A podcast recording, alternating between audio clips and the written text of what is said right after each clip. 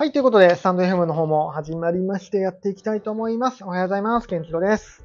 えー、僕は今、XEDAO ってとこでアドミン兼エンジニアとして活動をしておりまして、XEDAO で最近エンジニアっぽいことできてないな。よう考えると。XEDAO ね、今、オーディナブルズが、オーディナブルズ、オーディブル、オーディナブルズが非常に盛り上がってるんですけども、あ、ゾウ使いさん、また今日も泣いてらっしゃいます。今日は1個目、ゾウ使いさんでしたね。ありがとうございます。あ、ポコさん早い、2個目目。えー、この絵図、このスタンプだけを見ると、ポコさんが平手打ちでゾウ使いさん殴って、ゾウ使いさんが殴ってる、あ泣いてるように見えますね。熱い。えー、XE ダウンはね、オーディナルズが流行ってますけども、私は一切絡んでおりません。一切絡んでおりません。というか、オーディナルズは全く知見がないので、ま、ちょっと相談されたりもするんですけども、あの、技術的なことはね、先日、このスタンド FM でもお話しさせていただいて、お話しさせていただいて、お話誰に許可取っとるんや。お話しさせていただいてとかあんま好きじゃないんだけどね。日本語的に。え話してですね。えっ、ー、と、技術的なところはね、ちょっと調べたりはしたんですけども、実際にユーザーとして運用方法は全く知らないんですよね。こうやってウォレット作って、こうやってやって、えー、サトシはどうやったらこうなってどうこうできるっていうのは全く知らないので、ちょっとお助けできないので、ちょっと最近は XD、X2E ダウンのエンジニアって名乗るのもちょっとはばかれて、はばかられるんですけども、最近は日の丸の放課後をいろいろやっておりまして、まあ、日の丸の放課後のね、ちょっとしたゲームをね、作ろうかなと思って、作り始めております。まあゲーム作るのやっぱ楽しいですね。ゲーム作りがやっぱり一番なんだろうね、没頭してしまいますね。あの、入、入り込んだらずっとやっちゃう。気がついたら3時間4時間とか一瞬で経ちますね。ゲーム作りは。ゲームやってる時もそうなんですけども。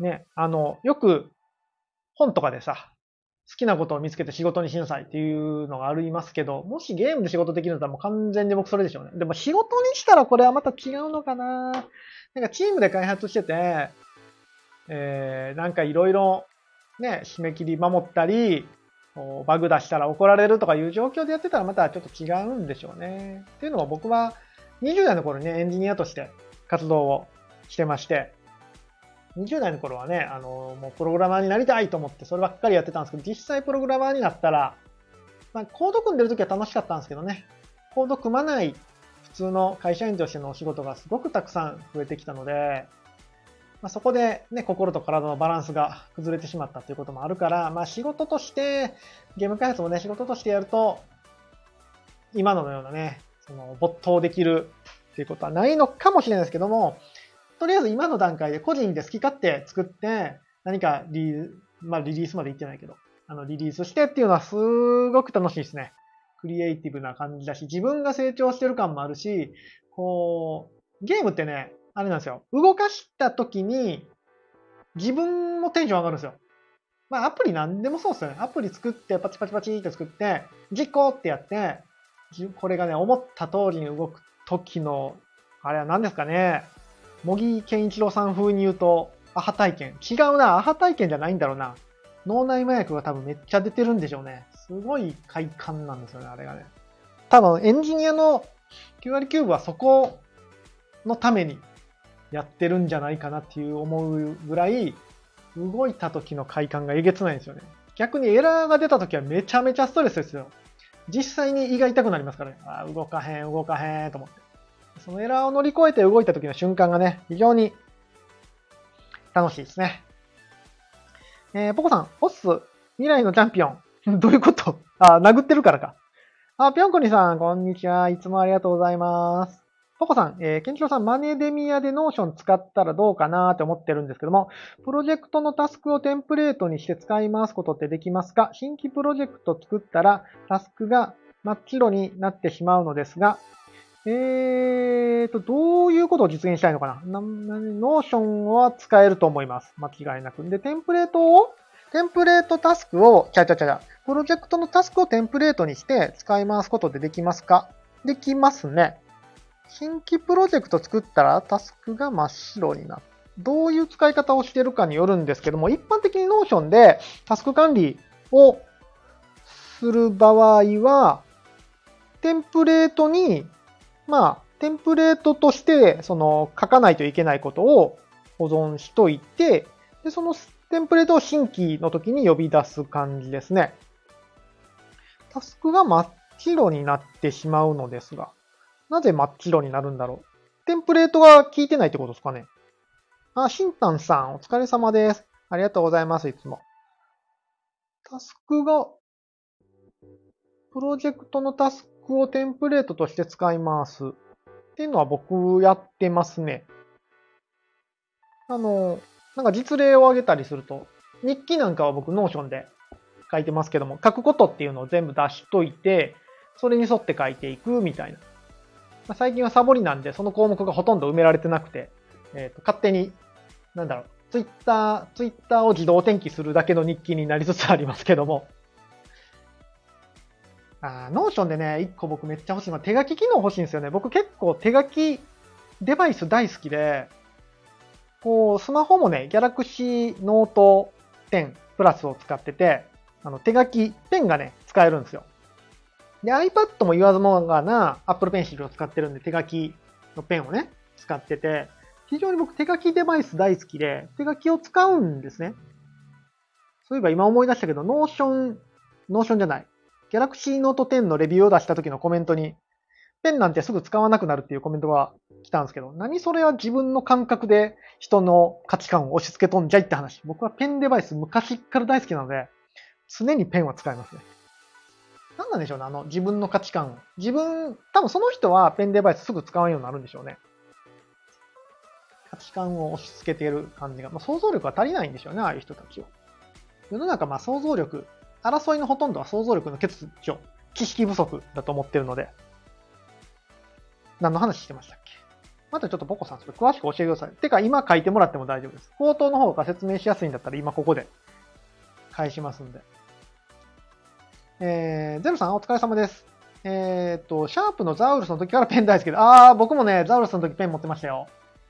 そうそう、ザウルスの時のね、ペン。あの、僕、ザウルスはね、何台持ってるかな。前もしたかもしれないけど、ザウルス2、3台渡り歩きましたからね。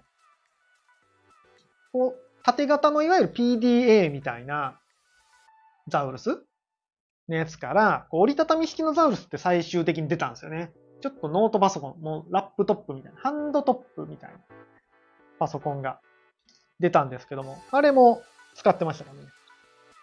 あの、折りたたみのザウルスはめちゃめちゃ良かったっすね。めちゃくちゃ使いやすかった。っていうぐらい昔から。むしろあの PDA なんかは、ペンがないと僕はあんまり買いたくなかったですね。っていうぐらいペンデバイス大好き。で、なので日記とかもね、あの、Apple、え？ちゃちゃ、iPad で GoodNote、GoodNote 使って、ペンで日記書くんですよね。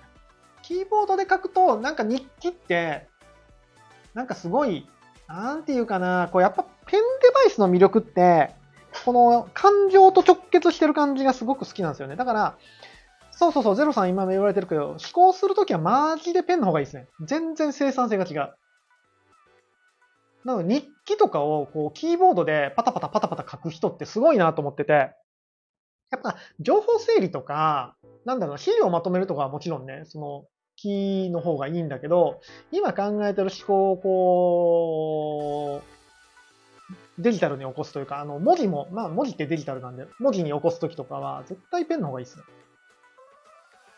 結構、なん、なんていうかな、ノート術というか、ノート術ってほどでもないんですけど、あの、結構ね、エクスプレッシブライティング。かっこよく言ったら、かっこよく言ったらエクスプレッシブライティングが結構好きで、なんか考え事するときペンだけ持って、バーって、もう意味もなく書くんですよ。そしたら結構思考がまとまったりするので。あ、エイジさんお疲れ様で、いつもありがとうございます。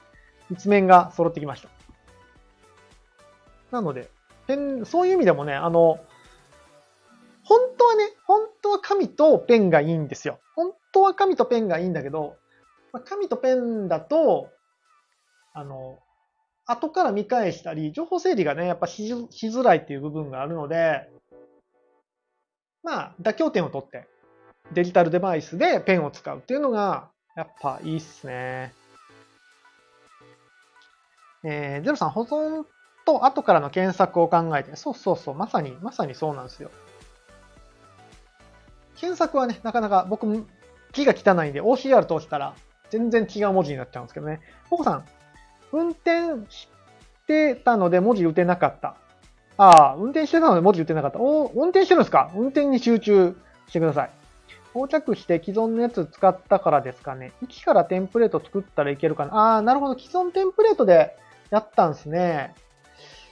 どうなんだろう。それはテンプレートの、あ、あれかな。ひょ、うん、ちょっと見てみないとわかんないですけど、これね、 Notionも、 Notion、Notionってね、こう、データが構造上になってて、元のテンプレートあるじゃないですか。例えば、 ToDoリスト管理とかいう大枠のテンプレートを、テンプレート編集できますよ。できます、できます。あの、大枠のテンプレートがあって、で、そっから、なんだろうな、タスクのシートがあったら、新規ってボタンありますかね？新規ボタン。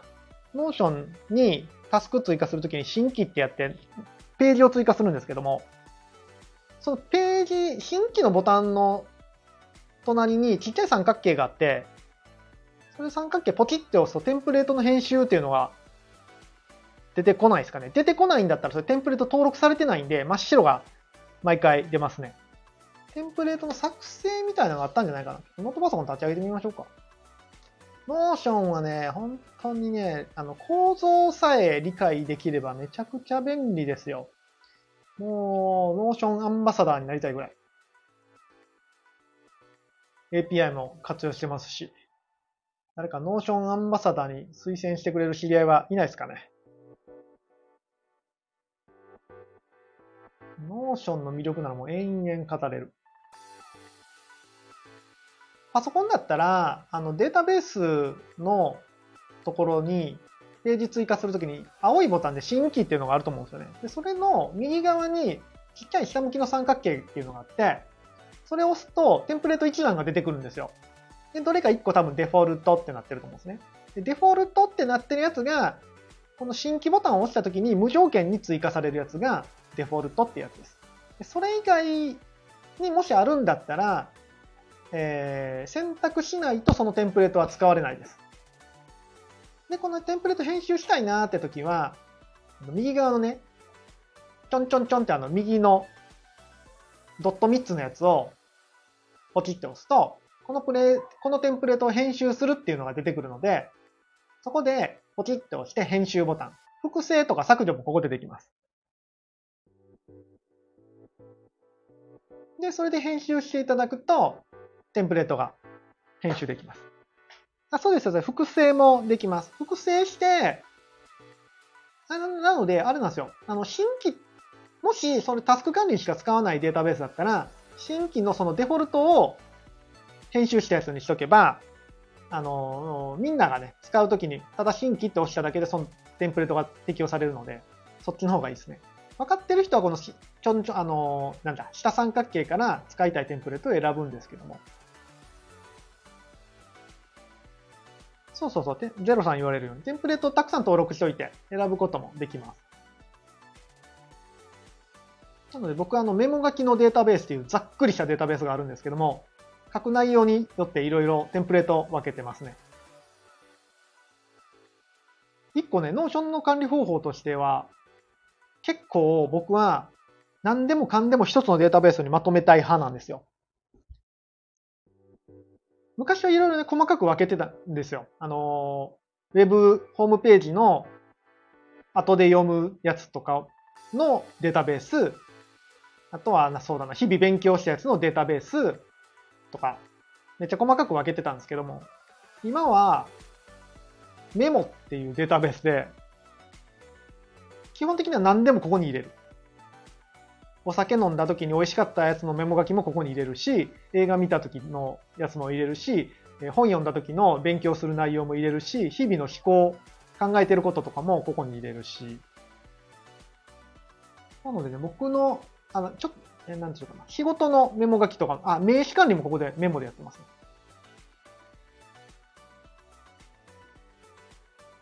ただ撮影案件とか案件管理はちょっと CMS 的な使い方。CMS 的な使い方と混ぜるとややこしかったんで、まあ、CMS 的なデータベースと、請求関連のデータベースと、あと日記とメモ。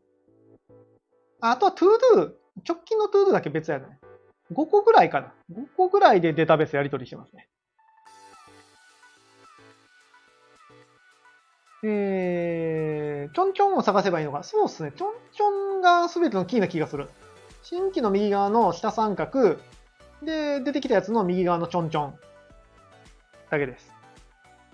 ポコさん、シンプルイズベストですね。イズザベストですね。いや、そう、まさにそうなんですよ。分けるとね、分けると結局、あの、どっちに保存しようかな問題がね、絶対出てくるんですよ。エヴァーノートの時僕結構、めっちゃ細かくやってたんですよ。学びはこっち、みたいな。レビューはこっち、みたいな。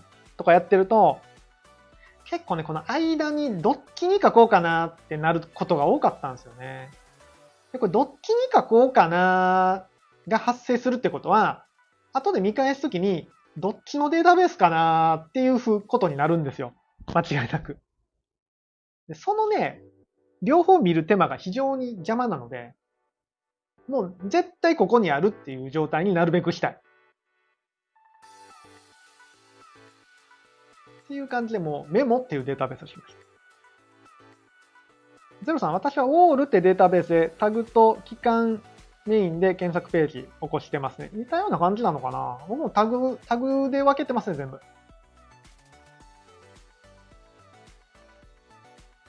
あ、 Notionはね、この検索機能が強いんですよ。今日なんか Notionの話になってるな。 Notion使われてる方、絶対あの、コントロール P? なんでこのショートカットキーコントロール P にしたんかが全然意味がわかんないですけど、コントロール P が強力すぎるんで、あルンバがなんか P って言った。コントロール P 絶対使ってください。適当に。そうそうそう、ポコさん印刷しちゃう。印刷って思いますよね、コントロール P なんて。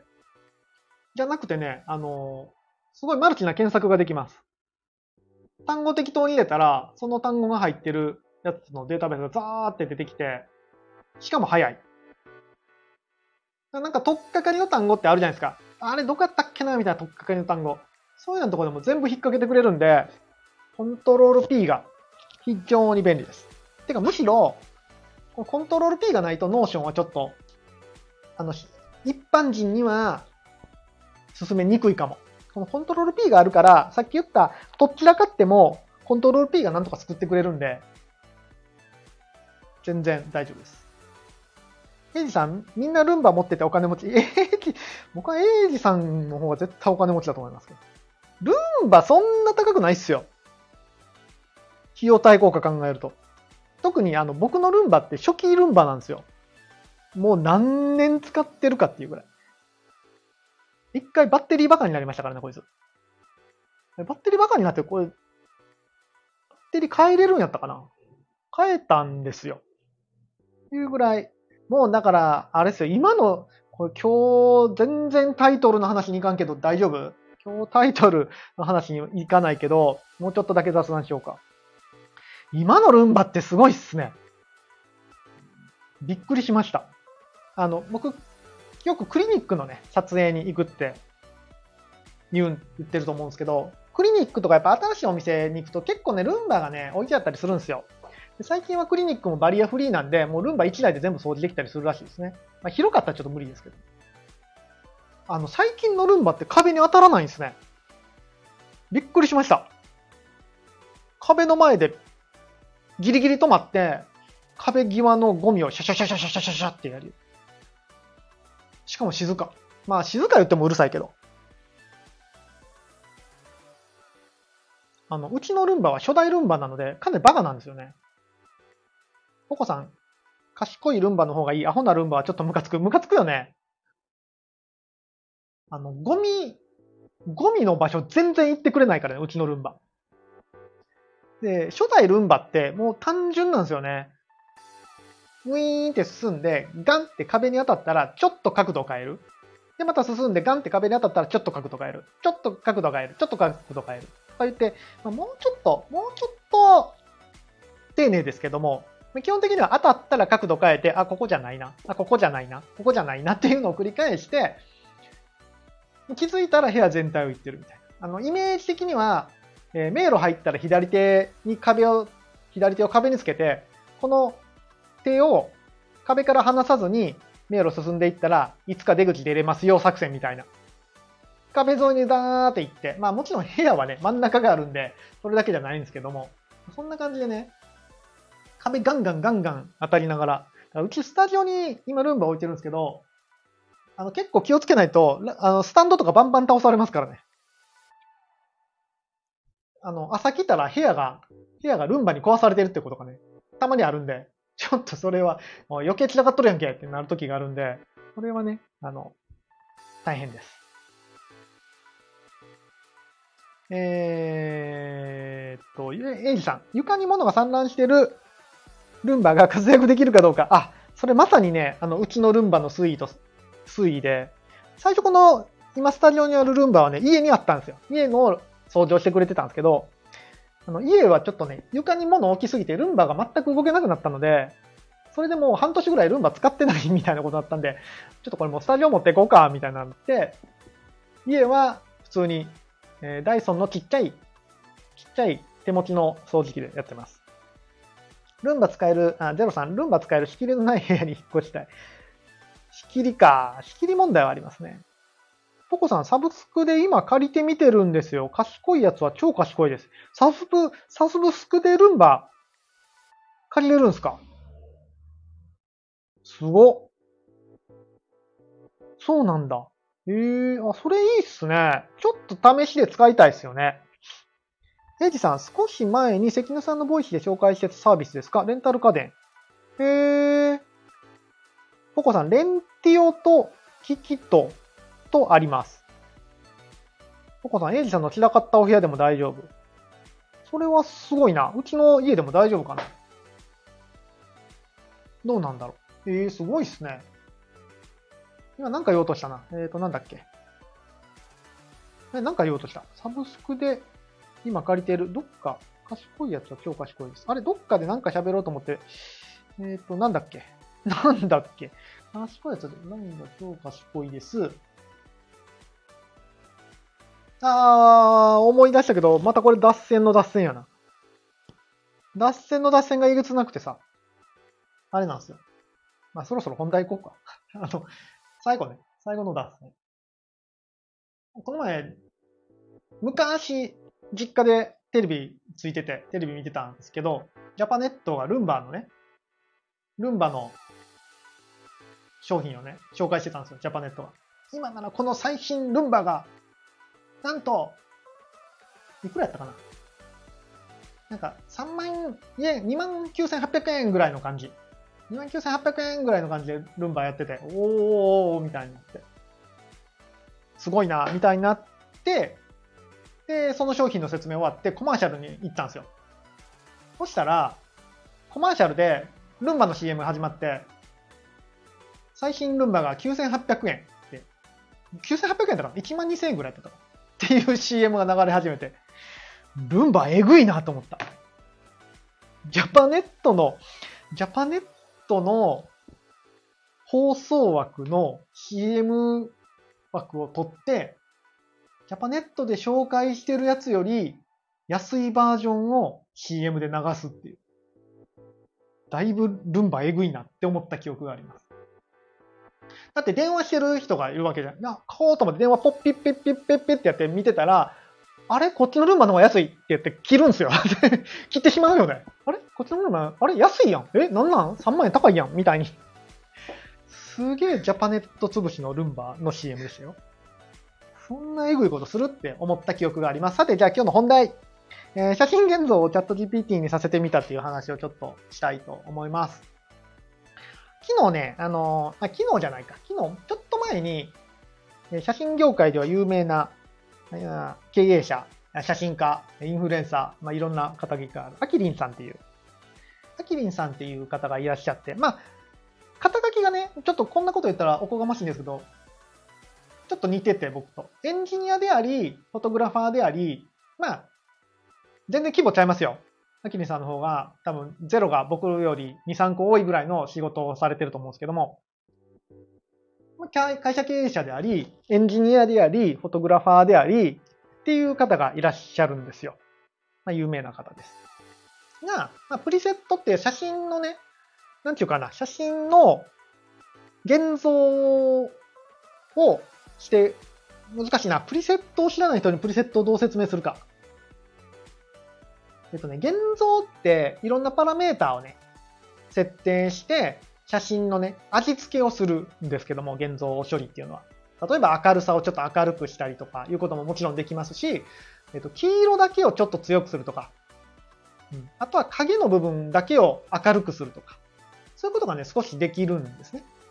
青の部分をちょっと緑に寄せるとか、いうことができるんです。で、そういうのを駆使して、結構あの写真っていうのは、シネマ風にしたり、なんか、いい感じにできるんですよね。でも素人がやるの結構難しいんですよ。エンジニアリングの力もいったりして、パソコンに詳しくない人とか、データ分析とかも、データ分析というか写真の中のね、データを分析するっていう力もいるので、難しいんですけども、まあ、そこはさすがエンジニアのキリンさんで、えー、多分、もう日本でトップクラスにライトルームの、えー、仕組みを分かってはる人。アドミ、あライトルームというよりもフォトショップも含めてですね、分かってある人が、その調整をいい感じにしてくれるプリセットっていうのを作らはったんですね。まあ、僕が多分、多分、例えば写真をパシャって撮って、撮って、あの、アキリンさんのプリセットを当てると、写真をいい感じにしてくれる。っていうのを販売されてます。まあ、これ別にアキリンさんじゃなくて、いろんな写真家さんがね、プリセットっていうのを販売してるんですけども、これね、昨日、アキニさんがそのプリセットについて喋ってはった時に、はっと気づいたんですけど、気づいたっていうかもうそのままのツイートだったんですけども、プリセットってソフトウェアの設定なんですよね。そう。ソフトウェアの設定。例えばさっき言ってた影の部分を明るくするとか、えー、黄色の部分を強くするとか、青をちょっと緑に寄せるとかいう、ソフトウェアの設定でできるんですよ、それが。で、かつ、書き出せるんですよね、その設定が。もちろん、プリセットっていう形で販売してるので書き出せるんですけども。で、それのデータ形式って何やって言われたら、XML なんですよ。いわゆる。XML って何やねん急に難しい話になってきましたね。XML って何やねんって言ったら、これちょっと逆説的なんですけど、ソフトウェアの設定値みたいなのを、えー、なんちゅうかな。文、単語と単語と数値で表せる。単語と数値で表せる形式。みたいな感じです。だからまあ簡単に言えば、例えば、まあ、現像ってライトルームでするんですけども、そのさっき言った影の部分を明るくする。影の部分を10明るくする。っていう設定をしたとしたら、XML の方では、えっ、ー、と、シャドウプラス10とかいう単語と数字で書かれてるんですよ。プリセットって言ってるんだけど、実際は文字と数字のデータなんですよね。さて、ここで、ここでピンときた人はすごいですね。文字と数字のデータだったら、はい、得意なのはチャット GPT ですよ。チャット GPT で文字と数字を加工するのが非常にうまいんですよね。で、試しに、えー、やってみました。あゼロさん、それ分かってたけど AI でそれをっていうの思いつかんよね。いやー、思いつかなかったですね、今まで。XLL を、XML を食わすっていうのが当たり前なんですけどね、なぜか気づかなかったっすね。で、その XML は単語と数字なので、早速、まあ、あの、僕のプリセットね、僕が作ってるプリセットを、えー、チャット GPT に食わせて、これなんだかわかるって聞いてみたら、えー、Adobe Adobe 製品のカメラローで扱うプリセットじゃない、プリセットというか XML、あまあメタデータって言うんですよね。メタデータですっていうのが返ってきて、あ、分かっとるやん。すごいな、分かってんねや。じゃあこれに、あの、実験の時は TL、TL& レンジの要素を追加してっていうふうに言ったんですけど、まあ、TL& TL& レンジも、いわゆるちょっとプリセットみたいな感じで、写真をええ感じにするうん、プリセットだと思ってもらったらいいといいです。自分のプリセットに自分のプリセットにはそのティールオレンジの感じは入ってないんだけど、ちょっと自分のプリセット改良したくて、ティールティールオレンジの要素を追加してっていうふうに、チャット GPT に言ったら、あの、ティールオレンジはこんな感じなので、パラメータのここを変更しますみたいな感じで、XML、メタデータ入ってくれるんですよ。バババババって。で、ちゃんとやっぱパラメータ理解してましたね。ティールレンジっていうのは簡単に言うと、まあ、映画でよく使われる手法って言うんですけど、ティールって言ったら、まあ、青系、水色みたいな色なんですね。で、オレンジはオレンジ色のことです。なので、水色とオレンジっていう意味なんですけども、これどこまで説明しよう どこ、詳しく説明すると写真の話になるんですけど、人間の肌って、まあ、オレンジに近いですよね。人間の肌ってオレンジに近い。で、人間の肌を目立たせるためには、えー、と、どう、どうすればいいかなっていうことを考えた人がいて、オレンジを目立たせるためには、あ、周辺に補色、オレンジの補色である水色を周辺に持ってくれば、人間の肌、オレンジが目立ちますよねっていう考え方のもとで作られた、えー、なんちゅうかな、あの、プリセットなんですよ。ディールオレンジ。まあ、プリセット、うん、まあ、ここはプリセットにしと、プリセットということにしといてください。っていうのがディールオレンジなんですね。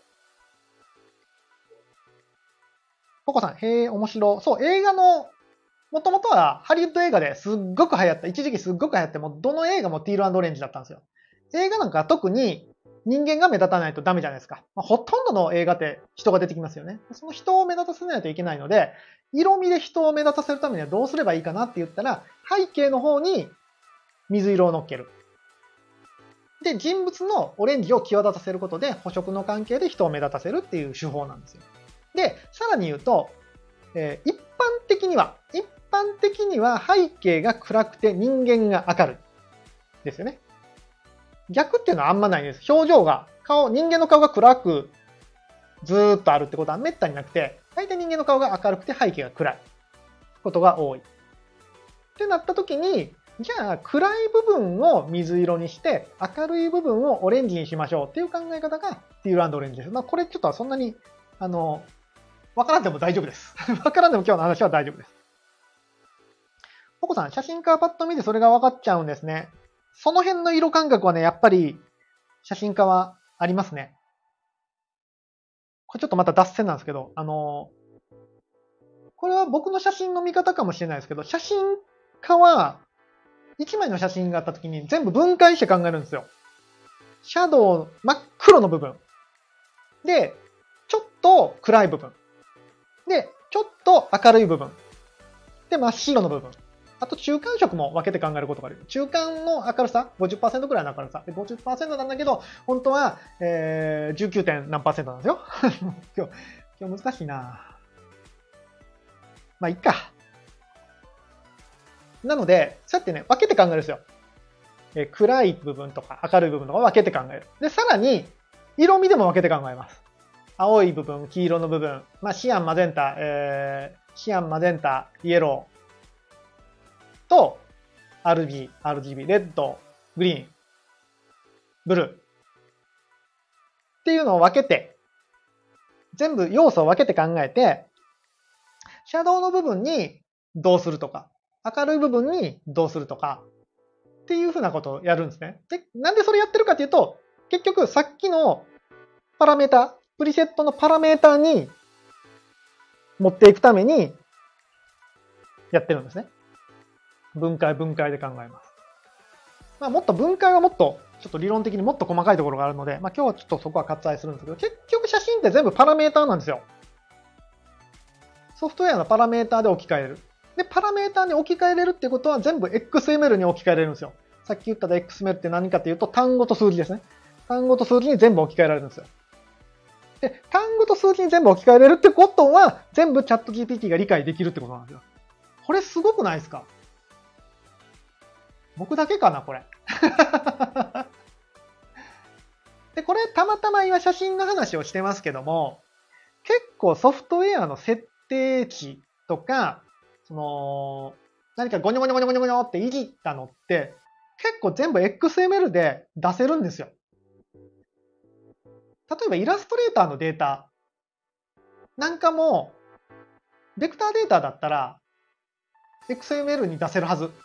出せるはずとか出せますよね。ってことは、ひょっとしたら、今できるかわかんないですけど、絵を文字列に起こして、文字列としてチャット GPT に投げたら、チャット GPT がある程度絵として解釈する可能性がある。ちょっとこの辺はまだどこまでできるか実験できてないですけど、ベクターデータで言ったら形式としては、SV、SVG でしたっけ？とかがあると思うんですけど、一時期 SVG をチャット GPT で解析というか作り出すみたいなのは、ちらっと見たことはあったんですけど、いや、僕はそこでもう、へーって思っただけで終わっちゃいましたね。もっとこのメタデータ、XML データに可能性があるってことに気づいてたら、おもろかったなーっていう。おもろかったなっていうか、なんかいろいろできそうやなっていう気がしましたね。なのでね、結構そういうソフトウェアの設定とか、キャンバなんかもね、多分頑張ったら XML でメタデータで全部書けるんですよね。編集したデータなんかを。で、それを、チャット GPT がもし理解して、チャット GTP でデザインできるんだったら、ある意味、そのチャット GPT だけで全てが完結してしまうようなことができるのかもしれない。で、今後ね、まあ AI の開発とかももちろん進んで、個人がね、その AI を使っていろんな開発ができると思うんですけど、その、メタデータの形式、メタデータって別に自由に作れるんですよ。自分で定義したらいいだけなので。なので、その自分の作るアプリとかプログラム？を全部メタデータで起こせる形で作っといて、そのメタデータをチャット GPT で、まあ、ゴニョゴニョして、戻ってきたメタデータをアプリでもゴニョゴニョしてみたいなことができれば、なんかね、一歩進んだチャット GPT の活用ができるんじゃないかなっていうふうに思ってます。多分こんなこともう考えてる人はとうに考えてるんでしょうけどね。世の中天才ばっかりなんで、天才の人はそんなこともう100年前から知ってるよ。前世から知ってるよぐらいの感じでやってると思うんですけど、凡人の僕は今日気づき、いや、昨日気づきました。あれ ?XML って無限の可能性あるんちゃうって。びっくりしましたよ。テロさん、私も感動しましたよ。いや、ちょっとやっぱ視点がね、いや、僕今までなんでフォトグラファーやってたんかなって思う。ね。フォトグラファーやっててそこに気づけないってもうちょっと自分がどんくさすぎて、凹みそうになるぐらい。まあ凹んでてもしゃあないから、手動かしますけども、思いましたね。そう。XML ってね、結構本当に何にでも使えるので、そう、そう考えると全てのものは XML やなって思えるぐらい。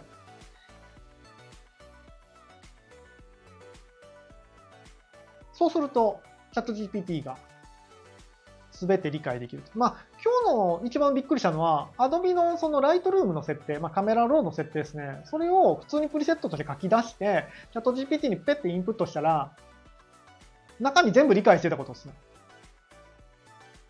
あ、これ中身分かってんねやっていう。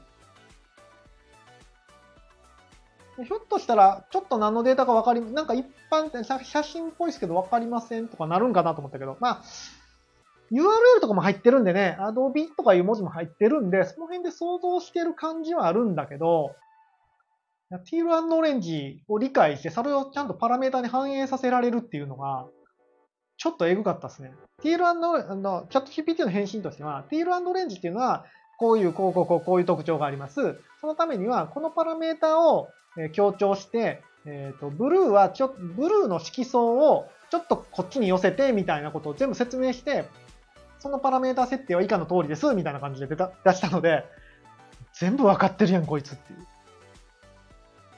俺より分かってるやん、みたいな。で、今日ね、ちょっとぶっちゃけの話で言うと、ティールレンジで僕概念はしてたんだけど、あ、そこの色素そっちにやったら、確かにそれティールレンジっぽくなるねっていう新たな発見があったんですよ。あ、このパラメーターもいじっといた方がええのか、みたいな。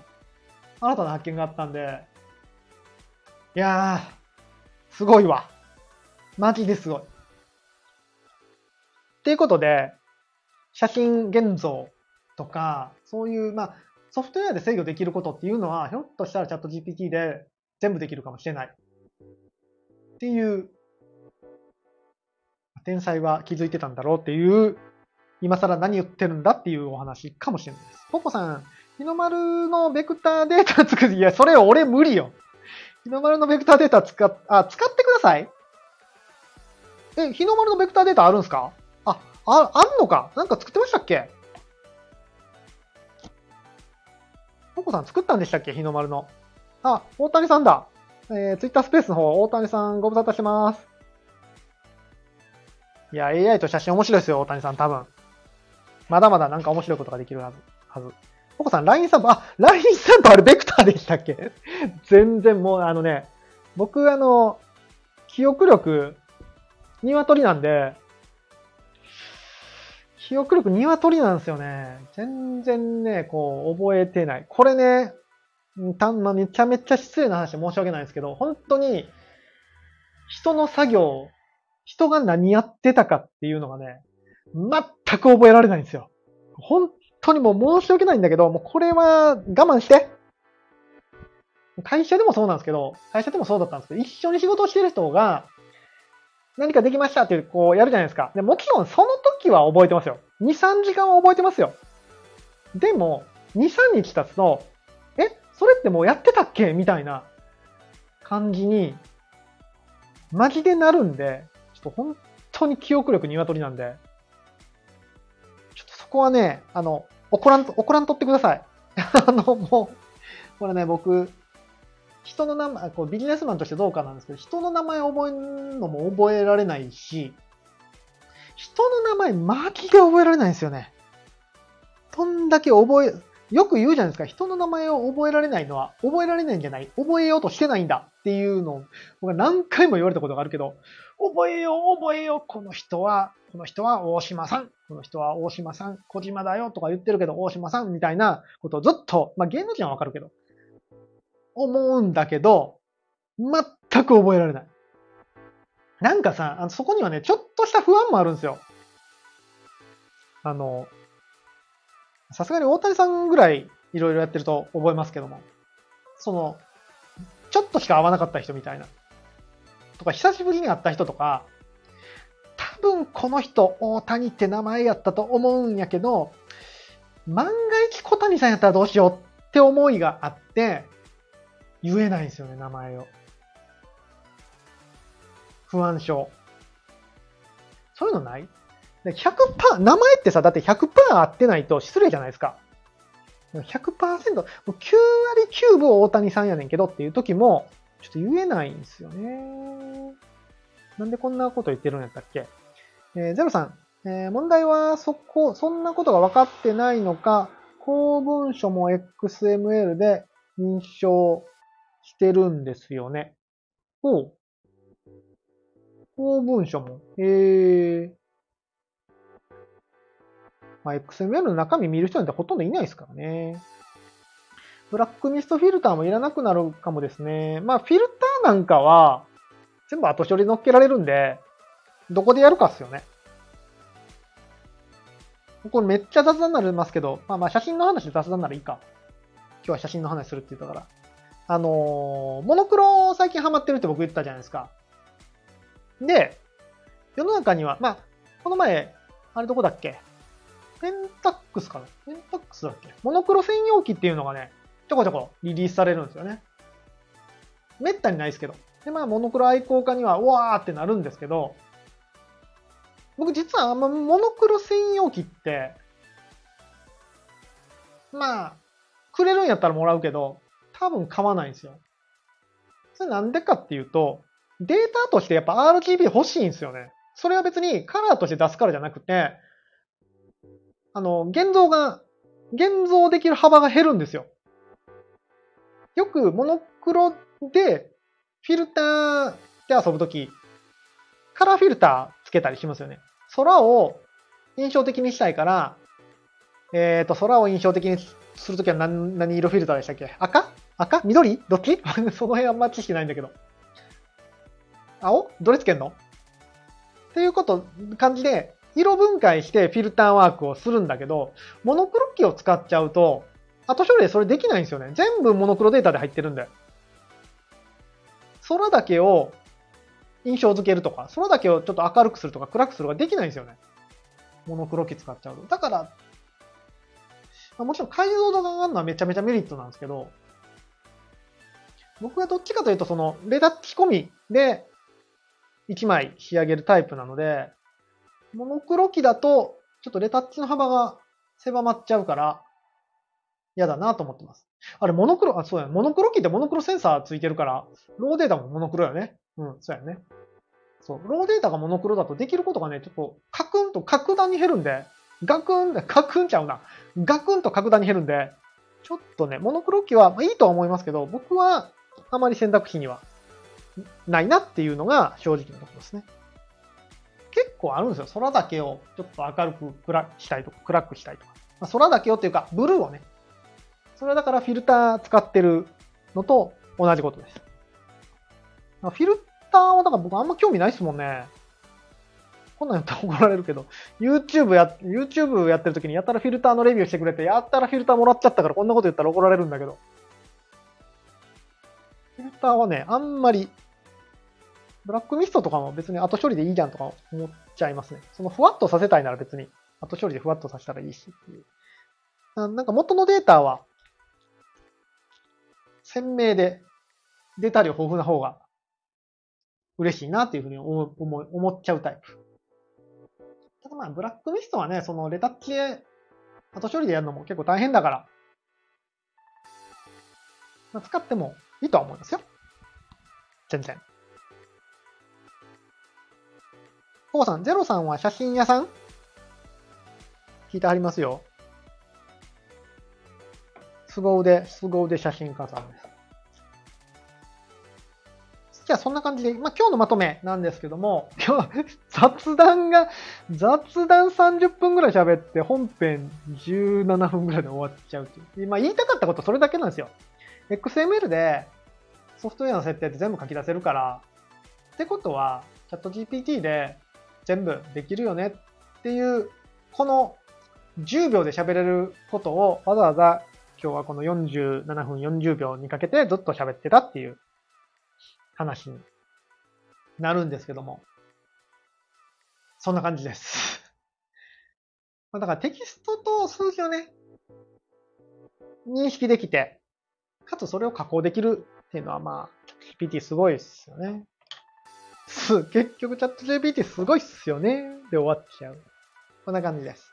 はい、今日のまとめとしては、えー、っと、現像処理のパラメータ、まあ、プリセットですね。プリセットっていうのを、えー、チャット GPT が認識して、まあ、作り出すことができたよっていう話です。もちろん、細かいフィーリングとかはね、あのー写真ごとに変わってくるので、チャット GPT にその一概にね、作るっていうのは無理なんだけど、えー GPT を使って、例えば、今日のティールレンジみたいな、ティールレンジの、えー色味にしたい場合は、どのパラメータをいじったらいいのかなぐらいまではサクッと教えてくれるので、そういう使い方っていうのは、めちゃくちゃありなような気がしますね。うん。どこまでできるか。まあ、ティールオレンジっていうのはね、明確に色情報をこう変換するなので、 ChatGPT もわかりやすいんですけど、まあ、シネマ風にしたいとかが、どこ、認識できるかはわかんないですけども、まあ、もっともっと進んでいくと、あのーなんだろうね。今、 Stable Diffusion とかで AI で画像生成とかはあるんだけど、まあそのうちあるじゃないですか。写真、自分で撮った撮った写真を AI にちょっとシネマ風にしてとか言うと、ちょっとシネマ風にしてくれたりする未来がやってくるかもしれないですね。うん、それがまあ楽しいかどうかは別問題です。さて、じゃあ今日はこんくらいにしましょうかね。昨日から XENOW では、秋社長によるマジック講座が開かれておりまして、今日第2回なのかな、うん、と言いつつ、昨日は完全に普通のビジネスセミナーでしたね。お客さんと喋るときの声の、声の出し方というか、喋り方みたいな。とか、こういうことを意識しないといけないとか、普通に、対人、人々、相手に対してどう接するかみたいな、ものすごく普通のビジネスセミナーでめちゃめちゃ有益なお話が聞けましたけど、今日はそろそろ手品教えてくれるのかな？どうなんだろうわかんないですけども。あの、トランプを常に触っとけって言われたんで、まだここの袋から出てないトランプをこの後出てきて、あのシャッフルの練習をしようかなというふうに思ってます。あのね、僕、もうこれ、あの、もうあと雑談なんで、あの、全然抜けていただいていいですけど、僕ら世代ってね、完全にミスターマリック世代なんですよね。だから、手品めちゃめちゃ流行ったんですよ。子供の頃に。だからか知らないですけど、結構ね、なんちゅうのかな。手品グッズとか知ってましたね。あの、裏面、昨日もどなたか言ってたんだけど、裏面見たら数字がわかるトランプとか使うんですか？みたいな話があって、いや、そんなん使わないよっていう話をしてましたけど、僕裏面見たら数字がわかるトランプ持ってましたね。小学校の頃。中学校の頃だったかなちょっと高かったんですけど、ちょっと頑張って買ってもらって、買ってもらったか自分で買ったか忘れたんですけど、持ってました。結構手品グッズ持ってたわ。で、手品の解析とかようやってましたわ。